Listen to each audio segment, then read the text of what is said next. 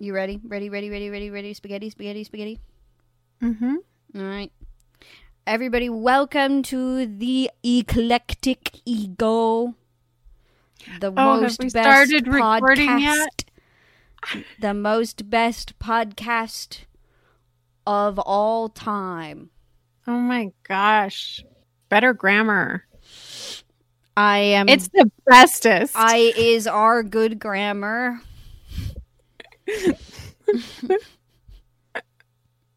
grammar police. Where are they? Today we're talking about D and D because we wanted to talk about D and D, but we weren't sure how we were going to do it. Um, but a whole bunch of stuff has been coming out lately, and a, a bunch of unearthed arcana has been talked about, um, like with Ravenloft and stuff like that. Um, I know you didn't do much research on that, but like Ravenloft is basically like the horror expansion that's coming out soon, um, focusing on vampires. Um, and other stuff and i think it's going to have a lot more enemies and it has it adds a couple of class subclasses but um but yeah we couldn't talk about that really because that we only know a couple of things um about the unearthed arcana and not all the details um so we picked three um that have come out semi recently one of them not so recently um tasha's cauldron of everything candlekeep mysteries which just came out and um, Acquisitions Incorporated. Mm-hmm. And yeah, and I wanted to start. Well, we wanted to start with Tasha's because it's the only source book we picked. That's true.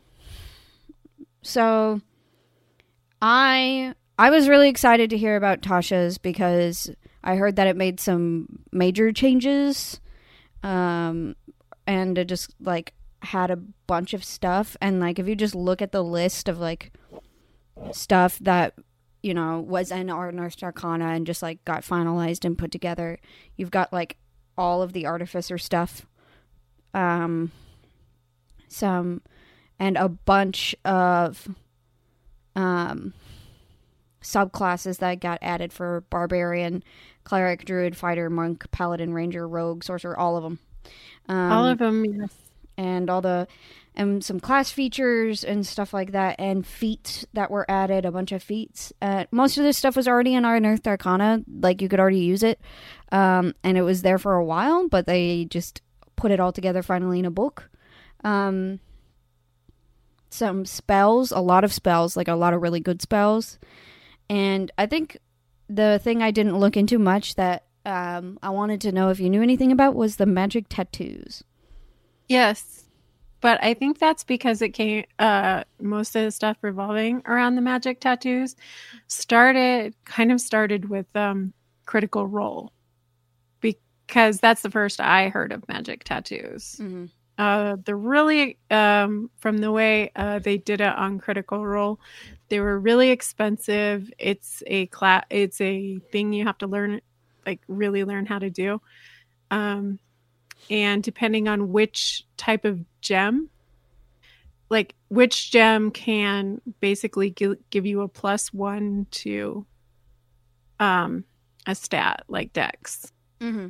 so like dex would be emerald and you'd have to have you know 2000 i think it was like a ridiculous number of uh gems like 5000 crushed to make the tattoo kind of thing and it's a permanent feature um that is what i learned from critical role what i actually which critical role then you know becomes canon for some reason It's just so it's I'm not sure. popular thing that people Yeah. watch. It's like I don't even watch it, but I know half of the things that like happens. I swear. So looking at the thing, um, basically you can um, choose different. It looks weird. I did not read up on this, but it there you can turn them into kind of uh, a type of item, type of thing to add to yourself that gives you plus to something or resistance to something, that kind of thing from what I understand. So I think it probably started there on Critical Role, but they probably added other things to it as well. Yeah, probably just to give it more detail. Um, yeah more more detail and properties and stuff but um yeah but it's basically just kind of your it's same same type of thing uh they have some other ones called the blood fury tattoo? That sounds interesting. So Mm. you have to attune to your tattoos which if it becomes an item that you have to attune to and it counts as an item like that you wear and you're only allowed three uh, that could be a good or bad thing. I don't know. Because yeah because i always like items. I like as many attuning items as i can get but you can only ever have three. Mhm. So Yeah, these are like wondrous items that like do Mhm. stuff. And oh, they can give you like damage resistances and stuff. It looks like some of them. yeah Yeah, they're cool. They're interesting, and like that could be fun for like character building and stuff like that.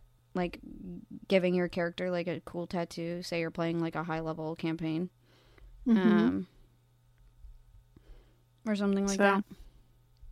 So yeah, um basically I guess um the magic tattoos, uh if you were going to use them in a campaign, I'd use them uh similar to how Critical Role did, which would be a traveling NP NPC that you just happen upon that does these really killer tattoos or have them set up maybe in a large town Yeah, somewhere as well. Either way, uh, it's not something that's going to necessarily be really easily found, but if you do find it, it could be a real bonus kind of thing. I think that would be the best way to do it. Because I don't think, oh, yes, and uh, unless your character wants to be that type of character that does magic tattoos and starts out that way. But I'm not sure that's necessarily beneficial. I've I don't I've, know. I've one of my one of my friends had a character where he would, and this was with Pathfinder though, um, where he would do his own tattoos. Yeah. It was like his spell book. Uh, His body was a spell book, I think. Um, yeah. but yeah, that's Pathfinder. So I totally I forgot that that was it. um, but yeah, I think they they added some cool stuff with that. Um, probably with especially like taking something that everybody was like, oh, I really like that and I really want to use that. Putting it in a source book makes it easier for I think DMs, especially if you want somewhere to like look up this stuff and be like, I have rules. I have rules to go along with that, you know, plus 10 resist, yeah, kind of thing. Yeah. Yeah. It's easier if it is put in a book and that. I get that. Yeah. So, but um, but yeah. Um, before before we talk about like the dungeon master stuff that they added and and maybe a couple of the other stuff, was there a thing that they added in the class stuff that you were like, I'm really happy they added that? There were quite a few things. Um, honestly, uh, the barbarian, the path of the beast looks like so much fun. It, it if you know the little kobold I was making, Mm-hmm.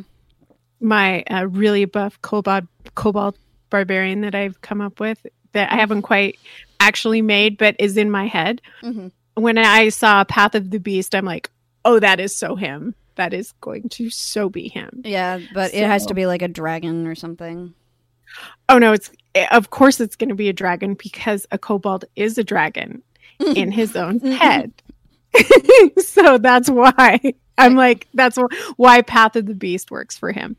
Um let's see. One of the other things that I saw that I was like really curious and possibly wanted to work uh Circle of Spores, I'm glad it's finally laid out and isn't in Un- Unearthed Arcana anymore because I actually have a character I made with Circle of Spores, but the DM wouldn't let me use it because it was Unearthed Arcana. so I could That's actually, dumb. yeah.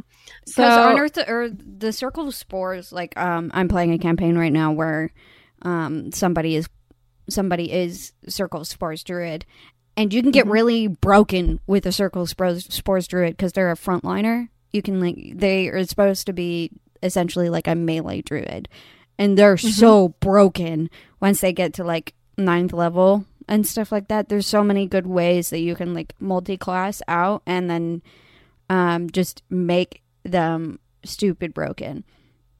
I also Yeah. like the other two druid ones, like the Circle of Stars. I want to make a Circle of Stars druid so badly. Um, and I'm using Circle of Wildfire for one of my um, NPCs in my campaign. So there's a lot of really I like like those specifically the druid ones. I thought all of them were like really cool. Yeah. Uh, the other thing they did in Tasha's was they fixed fixed rangers because there were a, there were some problem with rangers. I know this because I'm pl- in my other campaign. I'm playing a ranger, and I kept having way too many problems. And w- one of the problems that everybody hated my pet, my you know compan my companion cube as I called it. Um, so when uh, I was doing research in here, I chose to get rid of my cube. Yes, I was using a gelatinous cube as a pet, and it was pissing everybody off because nobody could ever kill it. Um, so uh, I decided to go with Swarm Keeper, but also it adds um, quite a bit of st- bunch of tiny Well, I- cubes.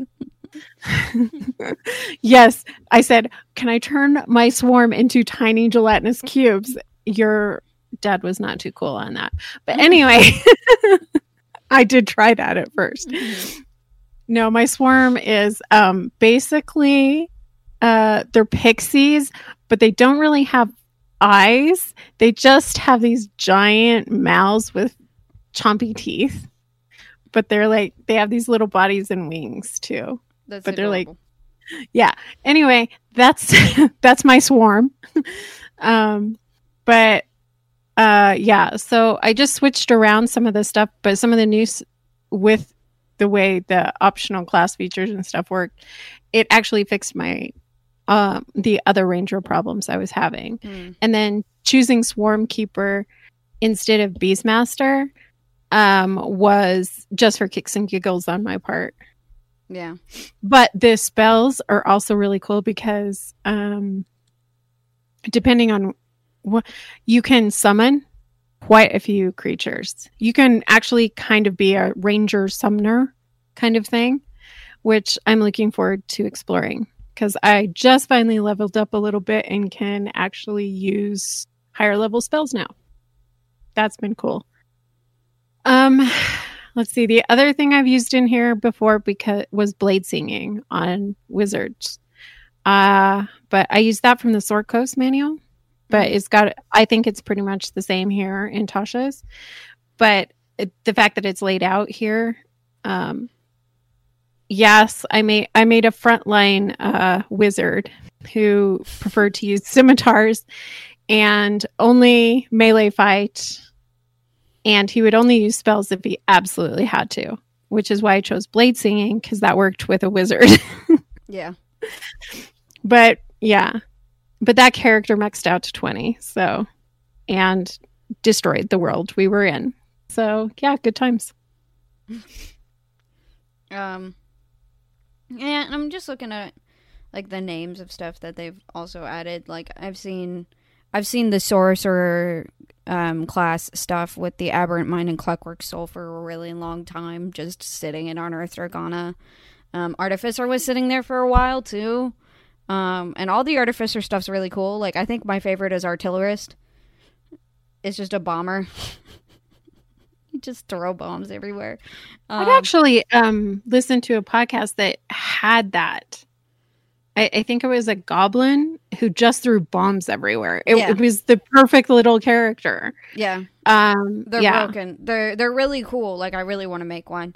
Like there's some really cool things you can do with Artificer.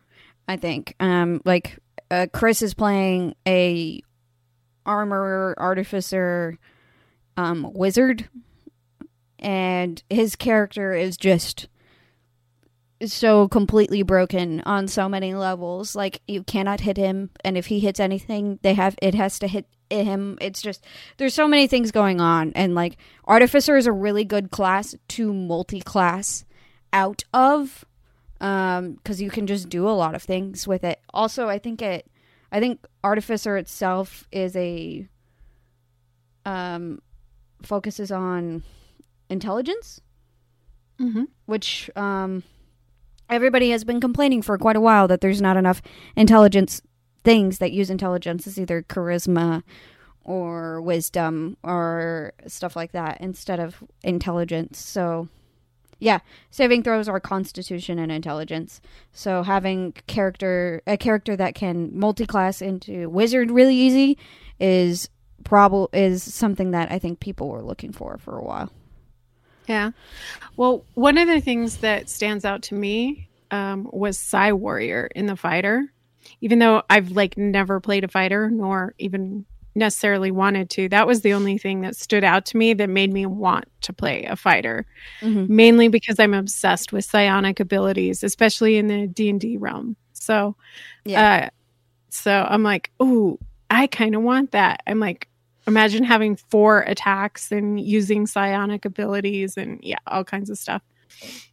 So that was one of the things that stood out to me as well. Mm. Um, and and just to just to leave it, leave off like character options. Um, there's so many things, so many like different class features and stuff that they've added. Um, and it, it's just worth looking into. Um, because it just really makes making a character more interesting. And I think one of the things that they did was they they put in rules to be like you can change your subclass character wise. You are allowed to do that. Like just like and like a bunch of things that you know people should know. People should know that is a thing.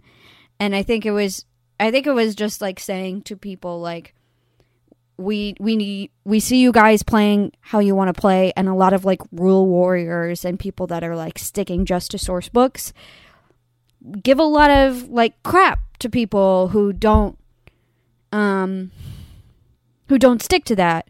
So say somebody somebody is like hey i'm really not liking my subclass as a character. I think my character like is going to change subclasses. Um they put that in it as a rule just to be like so somebody can't be like you know it's not part of the rules. Because i've seen in one of the things that i'm watching a character had a full-on existential crisis in um in the in the game to the point of where he had it had to he lost his class abilities and then he he multi-classed into something completely different. Um so it and they also added the customizing your origin thing which gave a lot of people like a little bit of strife. But it's not like required. You don't need to do it. It's just like if you're like i don't like any of the i don't think it fits like i don't think any of the race features fit what i'm looking for then you can just customize your origin. And if people really want to do that for like min-maxing purposes or just like character rp purposes that's great. And i think that that's some of the cool stuff that they added to just be like an F you to rules lawyers and being like people can play the game how they want to play instead of just focusing on just like because D&D I don't think anybody's ever really followed the rules to the T. Oh, you can't. You can't be too whatever, or it get or. Honestly, I did see a a video on YouTube, kind of about this. Like the person who is so rule bound, the DM that is so rule bound that makes it zero fun. Yeah. So, yeah, you have to uh, be a little bit open. Yeah. Of course, your players can't be like your mother, where everything in the world has to revolve around them and whatever she's thinking. Or And try, she or try and misty step onto a motorcycle moving 80 miles or more per hour. it so should have worked.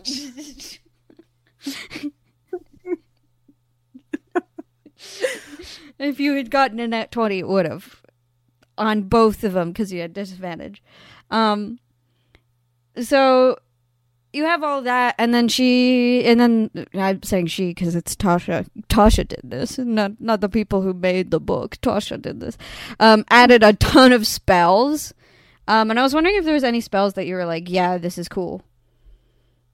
Oh, I was looking at feats. Let me look at spells. oh, if there's a feat you want to talk about, that's fine too.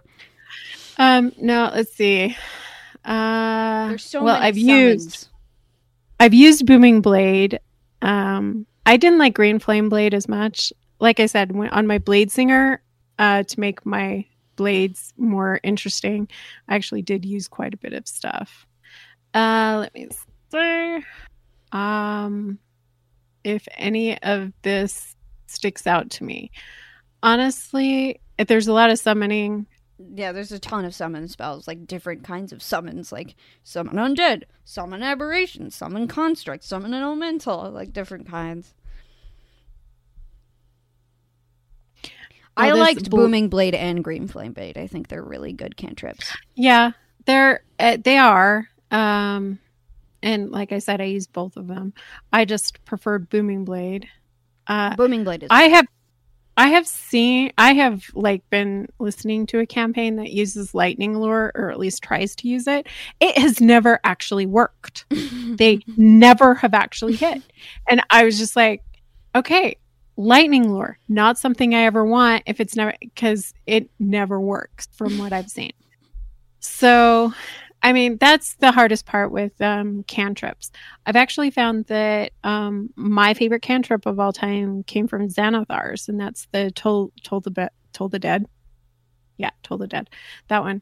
Um, just because if it hits, it works good. So, and it levels up with you. There's a couple of others that are like that, like damage wise, that are really cool like that. But I don't know. Um, the mind whip sounds interesting. I like whips. I actually made a character all revolving around a whip once. Oh, that does quite a bit of damage for a second level spell. Oh, intellect fortress. I've seen this used. It is can be very useful. is it? if you are well the character that usually casts it casts it on their friend It- uh, i'm referring to critical role again. Sorry people. But this is the only place i've ever seen it used in intellect fortress and seen it used well. Mm. um, and that's uh, the rogue character who basically just shoots her little hand crossbows from very far away and tries not to, to necessarily get in the fights. Um, she also has some magic, and she winds up casting Intellect Fortress on the mage to keep him, I guess, steady through the fights. And um, it's actually worked positively every every time it's been used that I've seen. I thought it was a good idea. I mean, it's not perfect, but nothing is. But like I said, some of this stuff is just really good if you're playing characters that really like to work together. I mean, as a mage, wasting a round to cast that on yourself can be dis- difficult. So, it just depends. Yeah. I think there's some cool spells and stuff in there, and probably just some good stuff that they added. Interesting stuff, anyway. Mm. Spirit Shroud's kind of cool. I like necromancy stuff. Of course I do. I love to summon things. Yeah, those are all good. Uh, So I like all the new spells and stuff, but um, most of these like summon things, like summon beast, summon fae, summon Mm-hmm. I don't. Some of these other ones, not that one, but some of them, uh, or I can, I or my um, my ranger can use, which is very helpful because I don't actually have a pet. So So, moving on to feats, I'm looking at it, and there's a couple of like initiates that they added, like artificer initiate, fighting initiate, um, which just like gives you like a little bit into either of those things, um, mhm. which I always Oh, think the is one I- the one I I really liked was Fey touched. I'm like that could come in handy. mm-hmm. mainly because it just gives you Misty Step. I like Miss I like Misty Step. Um, and on a ranger character, that's a good runaway spell if you're getting your butt kicked. Yeah, for sure. The one I was looking at was Meta Magic Ab- Adept, which just gives you two meta magics, Yep. which is And- dumb. At two sorcery points to spend on meta magic. That's nice. Yeah, you you play a sorcerer and then you just get Meta Magic Adept and you have four meta magics. Uh, the other one I think I would take for just on practically any character would be Shadow Touched as well. I didn't see that. one. Mainly, you didn't it go down a little bit. It's basically you get an increase to one of your things, but you also get the invisibility spell, which let's face it, that comes in handy. That just even if you get can- that, put that on an assassin range, your assassin rogue, and then you're you're set. Yeah. So there's a, there's some cool feats too that are not bad. Yeah. Oh, I like the telekinetic one.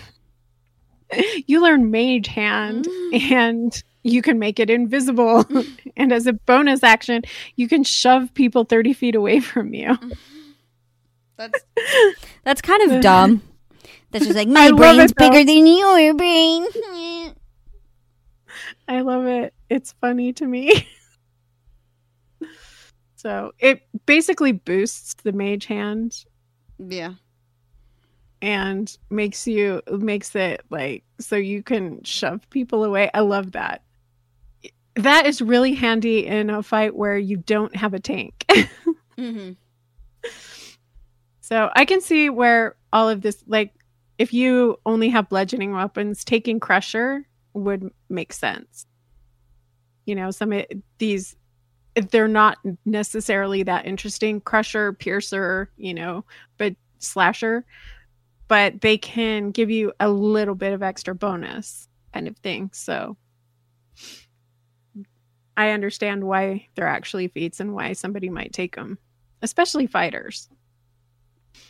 Yep. So cool feats. Um, I think the chef one should go to the the actual chef in my campaign. Um, Oh, I thought he already had it. I didn't know. I don't know if he had the feat because Tasha's hadn't come out at the time that he made the character. You gain proficiency with cook utensils if you don't already have it. Mhm. That's funny. um, and and there's a lot more magical items that we didn't talk about um, besides the tattoos. Um, some cool artifacts and stuff. I don't think we should go into them necessarily because sometimes you can like a DM will like give them to you and it, it'll be like a cool thing. So, but there's a lot of cool magic items if you're like a DM and you want to go look at those. Um, there's some dun. So I wanted to talk about the dungeon master tools um, that they added. Like they talked about having a session zero, and I think that that's really funny. Like the concept that that people won't have session zeros and like go over things with like new players or anything. Like it's the same thing of like giving people more rules and stuff. But like they're like, yeah, you can have a session zero and you could talk about like what you want to do for the campaign. And I'm like, that is silly. Um, the other thing I thought that was interesting in the Dungeon Master tools was the concept of sidekicks and running a one person campaign. Did you read up on that? I did not because you know me, I'm not a dungeon master. Yeah. I'm sure you discussed this at length with your father. I did not. Um, because because I was like I, I just I just skimmed over it and I thought it was interesting because so first off if you're running a one person campaign or like a small group a small party you can give your characters sidekicks and they give you rules a bunch of rules on how to run sidekicks and what it means um, it also um, talks about it also talks about like running like a full half sidekick party for like a one person campaign of like what it means to do that and all that stuff. And I thought that was interesting. I didn't know people ran one person campaigns with one dungeon master and one player. That sounds really sad. And I'm sorry if you do. uh well with uh until our um, our dear cousin joined this campaign. Mhm. That's pretty much where your dad and I were at consistently having people over. Yeah. so, yeah, no, it's been interesting. Um, but we are out of the way here, so Yeah. I understand why they can't always show up. Um, Um, one more thing in the Dungeon Master tools, it it also talks about environmental hazards. Um, um, and I think that's because they talked a lot about like different realms and stuff in this and all that stuff. What is the environmental hazard and what happens to stuff? Um, so like say say you have like the blessed radiance one, and dead get like disadvantage on everything and like a whole bunch of other stuff. Um, and there's like a whole bunch of rules and stuff that if you have a realm and and you're in that realm, it you can roll a one d one hundred. Well, like there's a haunted mansion one. A creature gains a fright, fright, frightened condition and stuff like that, and there's some cool things there. hmm, sounds interesting. Yeah, so some stuff I I will probably end up reading up on since I have this book now. And I I've been trying to use I want to use more environmental stuff. So yeah, I think um I think sometimes and no offense to anybody out there, uh DMs can overlook the fact that uh where the terrain and where you're playing. I mean, that's a major feature for a ranger that I have never got to use and probably never will. Um and I'm like, but you know, it would be cool if we did, you know, if we're traveling around a lot and it became actually important in certain areas kind of thing Yeah. but you know making a character um you know you never know what's going to happen so yeah maybe one day my character will wind up in a swamp because that is my my go-to because i grew up in the swamps Yeah. hence hence the swarm keeper um but yeah um i think uh terrain can play a huge huge way um mainly because in some of the campaigns that i've listened to podcast wise um some people have done some really interesting things with terrain. Like oh look this is really hard terrain. You're going to have a hard time traveling on it. Your travel speed goes down. Um Yeah, or like or like this is this is a spoiler for the campaign that you're currently in, but like you guys are going to have a fight where it, and you know, I don't really care if you know this, like you're going to run around it anyway. Um it doesn't really it doesn't really apply to your character necessarily, but like you guys are going to be in a club and you guys have to make a con saving throw. Um and you guys are going to be deafened the entire fight. So if if a spell casting thing requires somebody to hear the spell, um, or anything like that, so like hold persons, dominate persons, all that stuff is just not going to be useful. Um, or you're trying to talk to somebody, nobody can hear you unless you're speaking telepathically. Um, so yeah, I think that you can use stuff like that, or darkness, like making it unnaturally dark if your characters you- don't have dark vision. you keep doing that and um i have the light cantrip because i'm a paladin so i'm sorry honey. It just doesn't work for me. Uh the darkness is not scary. Because i just touch things and then they become light. So i'm that cool. Um no uh, i think um i'm gonna i'm not trying to say critical role is the only one but You just need to There- get back on Fantasy High, okay? You just need to get back on No. Fantasy High. I, I have been listening to Fantasy High, um, but Critical Role's. Okay, so Critical Role's current campaign was in the Snowy North, where uh, something messed with magic. So anytime anybody uses a level three spell or higher, they have to roll on a table, and hopefully nothing bad happens to the group. Oh, so like wild any magic? no it's not wild magic. It's eh, he's like customed it to something else. It's really weird. Oh.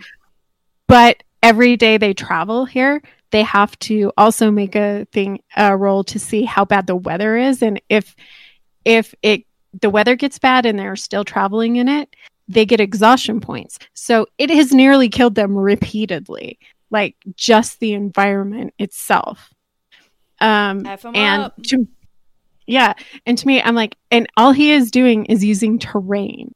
He's just using the terrain to seriously mess with them. My favorite spoiler for Critical Role people was when they did the roll on the roll for the day of travel, and they rolled an ancient white dragon, which they had actually pissed off before. It found them. Their group is not that high level, by the way. Rip. so um, An it was ancient one, so one of the gargantuan dragons, like full, Yes. full dragon. Rip.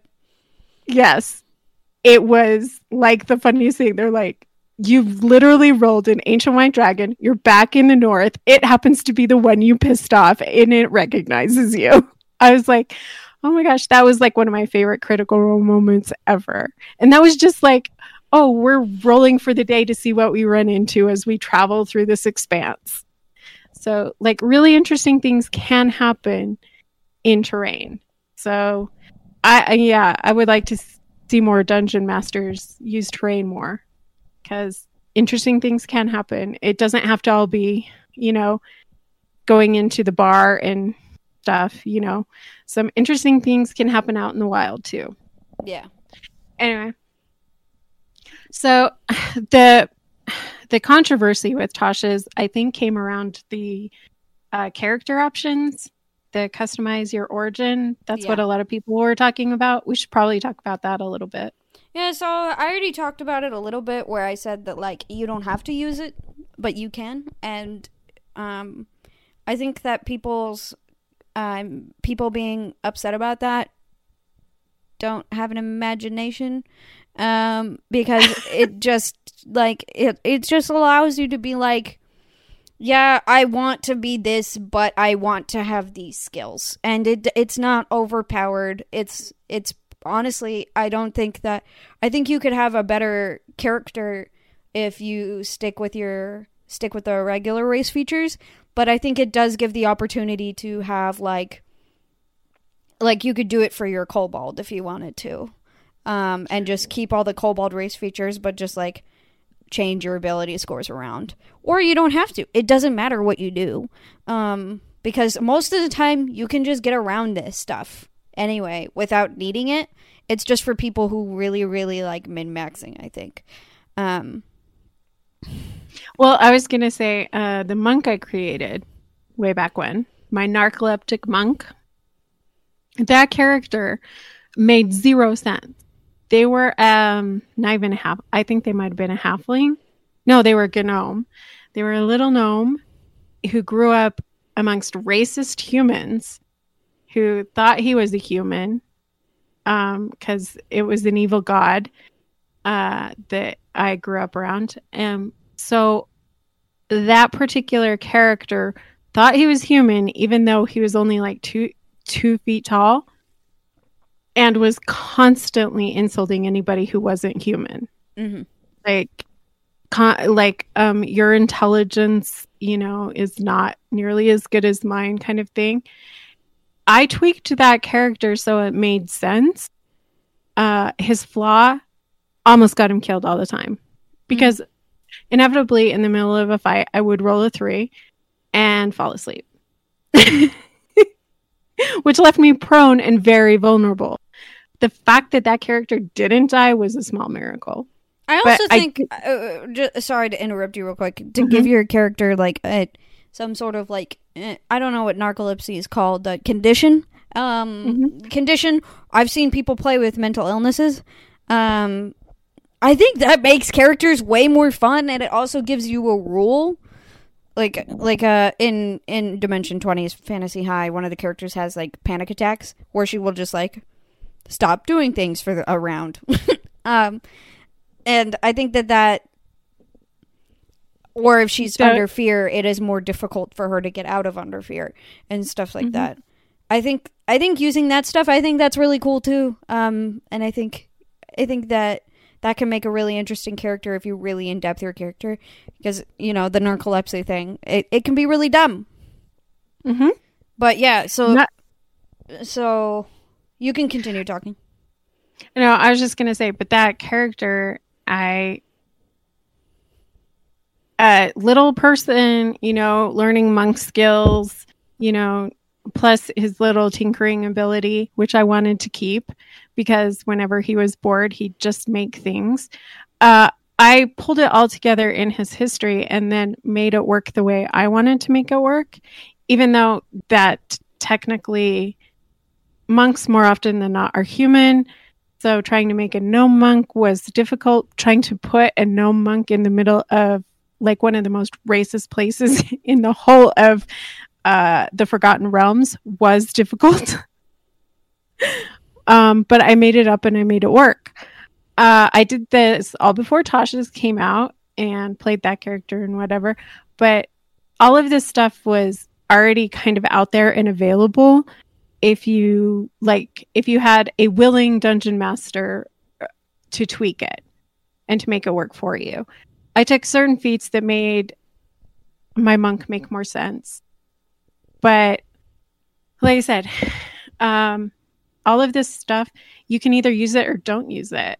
It I don't see why it was controversial. Yeah. It's just like you want to make a character like the the other monk character I really want to make on paper isn't going to make sense because I want him to have the cool weapons and stuff he had in the TV show of some random TV show that I liked and I want to build that character almost as specifically as he was played in the TV show. Well, to do that, I'm probably going to have to tweak around some stuff to make it work. Yeah. So yeah, which, like looking at this, like looking at this stuff. If you're looking at it, um, one of the things is that that it says, for example, if you're a dwarf with a con- your constitution is increased by two because dwarf heroes in D and D are often exceptionally tough. This increase doesn't apply to every dwarf, just as dwarf adventurers, and it exists to reinforce an archetype. That reinforcement is appropriate if you want to lean into the archetype, but it's unhelpful if your character doesn't conform to the archetype. Um, and then another thing that they talk about um, is p- talking about like proficiencies, like skills, um, tools, and armor. Um, and it says these proficiencies are usually cultural, and your character might have no connection with the culture in question and might have perused different training. You can replace each of these proficiencies with different one of your choice, following the restrictions on the proficiency swaps table and there's restrictions on the things. You can't just have like 30 skills because your character grew up in a circus and knows everything. Um, so or something. Actually, there is a there is a character, a bard class that covers that. Yeah. So just take that if that's what you want. Yeah. And so it's like you can use this stuff if you're say you ha- you have a dwarf character that was raised by elves, which doesn't make sense at all. But you have a dwarf character that's raised by elves and isn't and doesn't fit the archetypes that are set by dwarf. You can still have all of this stuff, but if you don't want it and you'd rather like really focus in on certain areas because your character decided to go completely different of what a quote unquote common dwarf would be, um, then yeah, I think it makes it. I think it makes it more interesting for characters that are going to be doing stuff like that, like characters that are naturally adopted or weren't raised the way that they were. Um, yeah, and by the way, with my uh, wizard that I made that was constantly on the front lines mm-hmm. and had zero defense. Mm-hmm. Literally, I'm not kidding. I actually did that on purpose um, most people would try and maybe up their defense so they weren't dying constantly. But in the first part of the campaign, I died almost every fight without fail because I was the first one up there and I was hacking and slashing. But as the campaign went on, my character was like, Well, I don't want to, you know, nearly die every time I play. And so I started, my character was looking for ways to increase those abilities. Now, I could have gone a different route and increased different abilities beforehand with this customizing thing. I just, um, A, Tasha's wasn't out then, but I also actually liked how vulnerable he was in the beginning. By the yeah. end, I had by the end, I had created a character with with enough magical items that put my AC like at a ridiculous amount. Like it's it was comparable to what my paladins is, kind of thing. So, um, but that was through a lot of hard work and a lot of death. So it just depends on how you decide to play your character. Yeah. Like whenever he was about to die, like if he didn't die, he would always whip out a spell. But before that, he was always trying to use his his scimitars. That's just the way I played him. Yeah. Um. So we're we've talked about Tasha's for way longer than I thought we were. Um. So um, I wanted to because you mentioned before we started, you mentioned the thing about the puzzles. So I wanted you to explain what you meant uh, because I didn't read up on the puzzles at all because I am terrible at puzzles. So Um. Okay. So this. Uh, okay.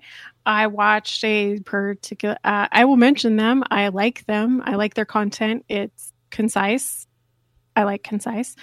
Uh, it's not long winded. In other words, um, Like us. I watched the. Yeah, I watched the Dungeon Dudes. Like them. Shout out. Um, and their number one complaint about Tasha's was the puzzles. Um, and they said they were confusing. Uh, the ones that seemed good, it, it basically as a dungeon master, if you like puzzles and your group likes to solve puzzles, they were not user friendly. Is I think how they put it. Um, that they needed tweaking to work because uh, both the dungeon dudes are DMs and players. So, uh, but as DMs, they were like sorely disappointed with the puzzle section. Um, that's all I know. I haven't tried the puzzles. I haven't looked at them myself, but I like puzzles. I've actually had a lot of fun trying to solve puzzles um, in groups before. So that's my thing. Uh, but to find out that these ones aren't necessarily user f- friendly and need a lot of tweaking, um, you know, that happens. But that was their only major complaint about anything in Tasha's. That and the name. So um, when you when I'm looking at them, it's just like when I look for puzzles, I'm usually going to like Reddit forums for some like puzzles because usually they're explained pretty like in detail and usually they can be really easily customizable. Um, so that's what I was looking. That's what I usually do to look for puzzles. I'm. Uh, these ones I don't know what's going on with these. I also don't play with dungeons much, so I I'll probably look into them later and see what I can gain from gather from them at a different time. But yeah, Yeah. I I don't have a lot to say on them. But yeah. Shall we talk about Candlekeep? we can talk about Candlekeep. Um so I think what the concept of Candlekeep Mysteries was just like I can't remember exactly. When did Candlekeep come into existence, Norel? Um recently. A few months ago. a month ago. No, originally Candlekeep came out in 1987. Ah. It was popular. It was popularized in the 1998 video game Baldur's Gate, where you actually start your character in Candlekeep, Uh, which is why I actually know quite a bit about Candlekeep because I play Baldur's Gate like crazy, as you know. So yeah. that was the, the little bit of history. Yeah. Um so I think this is a this is a book with set with a set of uh, small adventures. Um and um it's just surrounding Candlekeep in general. Um and the concept sounded pretty fun um when you first read into it, but um I saw some news that came out on Twitter about one of the collaborators and writers on this um who did one of the um did one of the campaigns um, said he was like, "Yeah, I wrote a whole bunch of stuff for them, and they said, yeah, we're just gonna tweak a couple things if that's okay, and then we'll get back to you when it comes out." And they didn't talk to him for a long time. Um, and then when it came out, when it was coming out, he was like, "Okay, I'm doing all these press releases and stuff for them," and um, he like informed them like, "This is what I'm expecting, or this is what I." you know, had and all this other stuff. Um,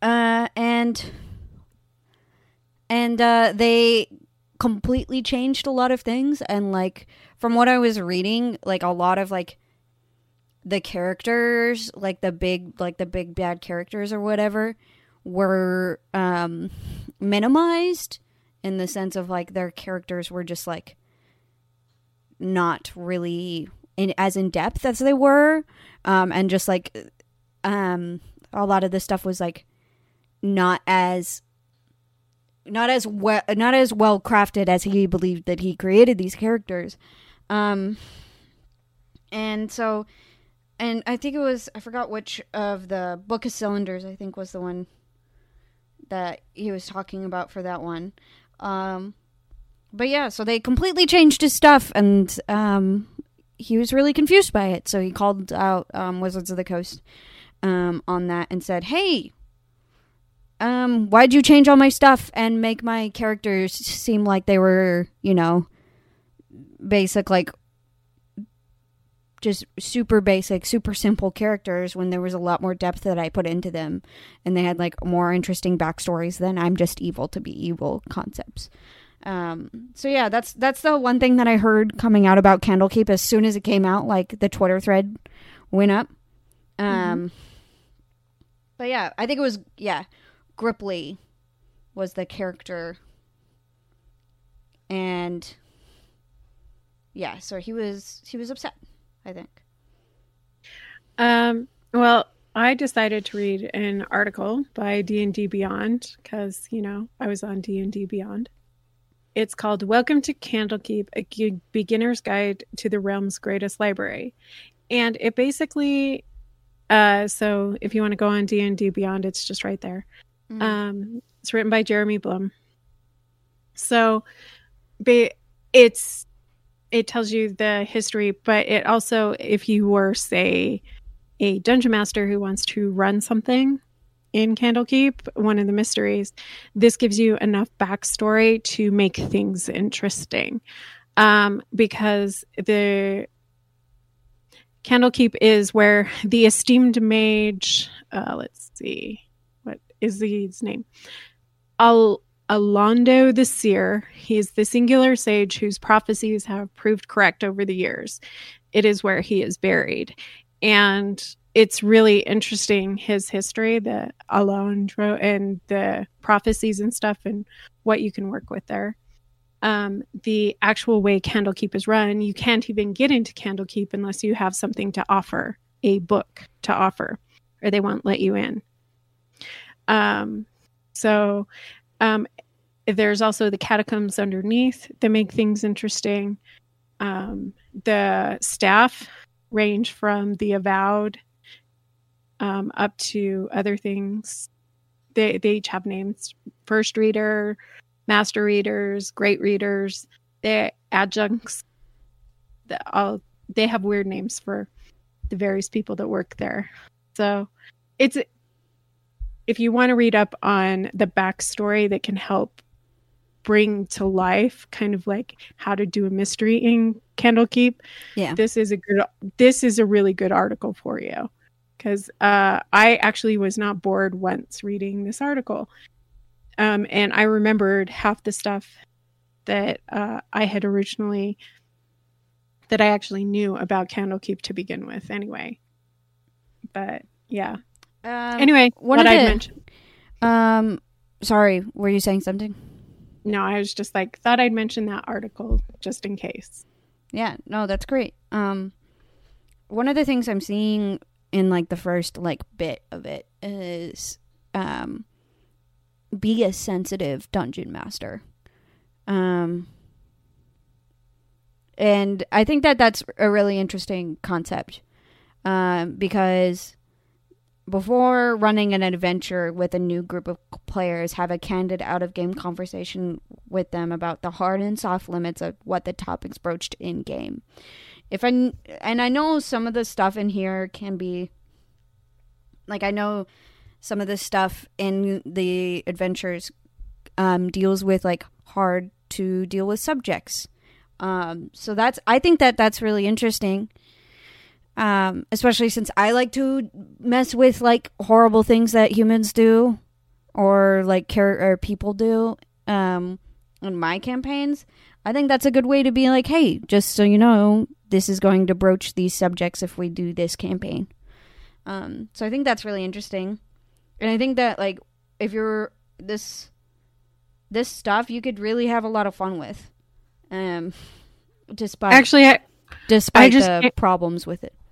Yeah, I just fa- came up with the best campaign ever Mm-hmm. in my own head. I don't know if it actually worked, but I was watching this really cool C drama not too long ago. I'm just going to tell you this because I feel like it. Um, and in the C drama, the main character was a part of the martial world. Like he grew up in the martial world, but then lost all his martial abilities because of brain damage.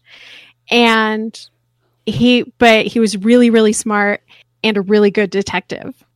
And I'm like, what if I created this character that couldn't fight, was super duper squishy, but he's because this character runs around the martial world in in the TV show, um, surrounded by uh, an assassin, a kind of barbarian type, and uh, several monks and healers as well. Like, are all surrounding this guy, keeping him alive so he can solve all the mysteries. I'm like, what if you did a ca- uh, like a campaign where the character in the middle has you have to keep him alive because he's the only one who can solve all the mysteries, and you did all the mysteries in Candlekeep because everywhere you turn around, and every after you solve one mystery, you run into somebody else, and oh my gosh, you know. Look, dead people again. Oh, we're going to have to solve this now. what if you geared a campaign that way? That would be so interesting. That sounds like fun. Um, Yeah. having giving like the DM a character that is easily easy to kill um, is always fun. Um, so yeah, I mean that is not a bad idea for a campaign. Go ahead, steal that, people. I'm I'm like, yeah, go ahead and please tell me how it works out because I actually really loved that C drama. I was like obsessed with it. I'm like, this guy's gonna die. Oh my gosh, how did he not die? But yeah, so if you guys are interested in like Candlekeep in general, um, I think that they're going to make the changes that the person who had the problems asked er, for. Um, I don't know. I haven't heard anything since. All I've seen is the article explaining why they were upset. Um, and most of the most of the D and D source books you can find for free anyway, so you don't need to buy it. Um, so yeah. There's that. So if you don't, don't feel mind. like if you don't feel like uh, paying for them, Yeah. Um, I don't I don't know. All right. Anything else on Candlekeep? not really. Okay. We can talk about Acquisitions Incorporated. Yeah, I really liked this concept. Do you want to talk about the history? I honestly looked into the history and there isn't much history. There isn't. Okay, so from what I I gathered, um, I can't remember any of their names. They're really famous people who um, are in Dungeons and Dragons and have written lots of stuff, but can't remember their names right now. Sorry.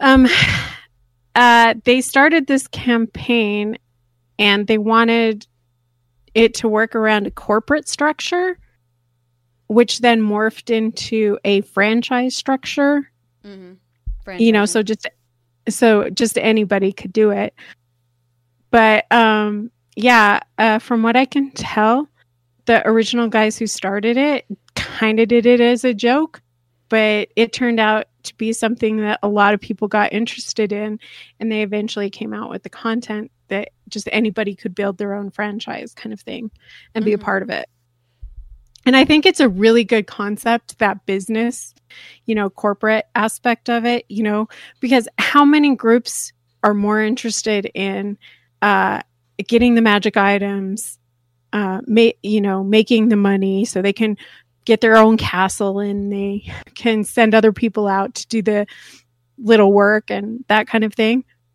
So I think it's a good concept that a lot of um, your basic dungeon groups would fall into. But I also like the funny side to it, that it can be very funny. How, especially if you've ever worked corporate in a corporation. Yeah. so there's a lot of things in here. Um, you get spells, you get a race. Um, there's a bunch of like characters, NPCs preset, um, monsters, vehicles, all that stuff. There's a whole bunch of stuff in here. Um, and I think what I really like about this is stuff that I'm I'm just gonna steal like conceptual stuff from here for mine. But like I really like that like you can just you can just make it like a company. Um, and I think that that can be really easily easy to RP and really easy to have fun with if especially if you have like new players and stuff because it makes it makes it closer to what we are in our world. Um yeah, and I want to steal some of this stuff because I'm going to be doing a college campaign and I think college students would be more attuned to doing something like this and if you mix stuff from this and add um uh what was it called? Not Tasha's. Guildmaster's Guide to Ravnica. Some stuff in there with like the guilds and stuff. It, it they pretty they can mesh pretty well. And so since I'm stealing a bunch of stuff from there, I'm gonna steal a bunch of stuff from this and just kind of all mesh it together. And I think that that's what I really like about having looking at all these source books is that you can steal a bunch of stuff um, from them and just like mesh them all together. So, one of my favorite parts of this is the player options. Mm-hmm. So, barbarians in the corporate world. For every CEO building up or bringing down businesses, it's a safe bet. There's a barbarian standing behind them. And I just thought about that and I'm like, that is so funny and so true. And like how to play a barbarian, but in a fun, you know, way. Like, oh, is it? Oh, I'm not. I'm not allowed to kill this guy. Okay, I just beat him to death. Beat him a lot. Maim, hurt. you know, having different things. I liked that. I like the the ideas like behind bards, the bards as well.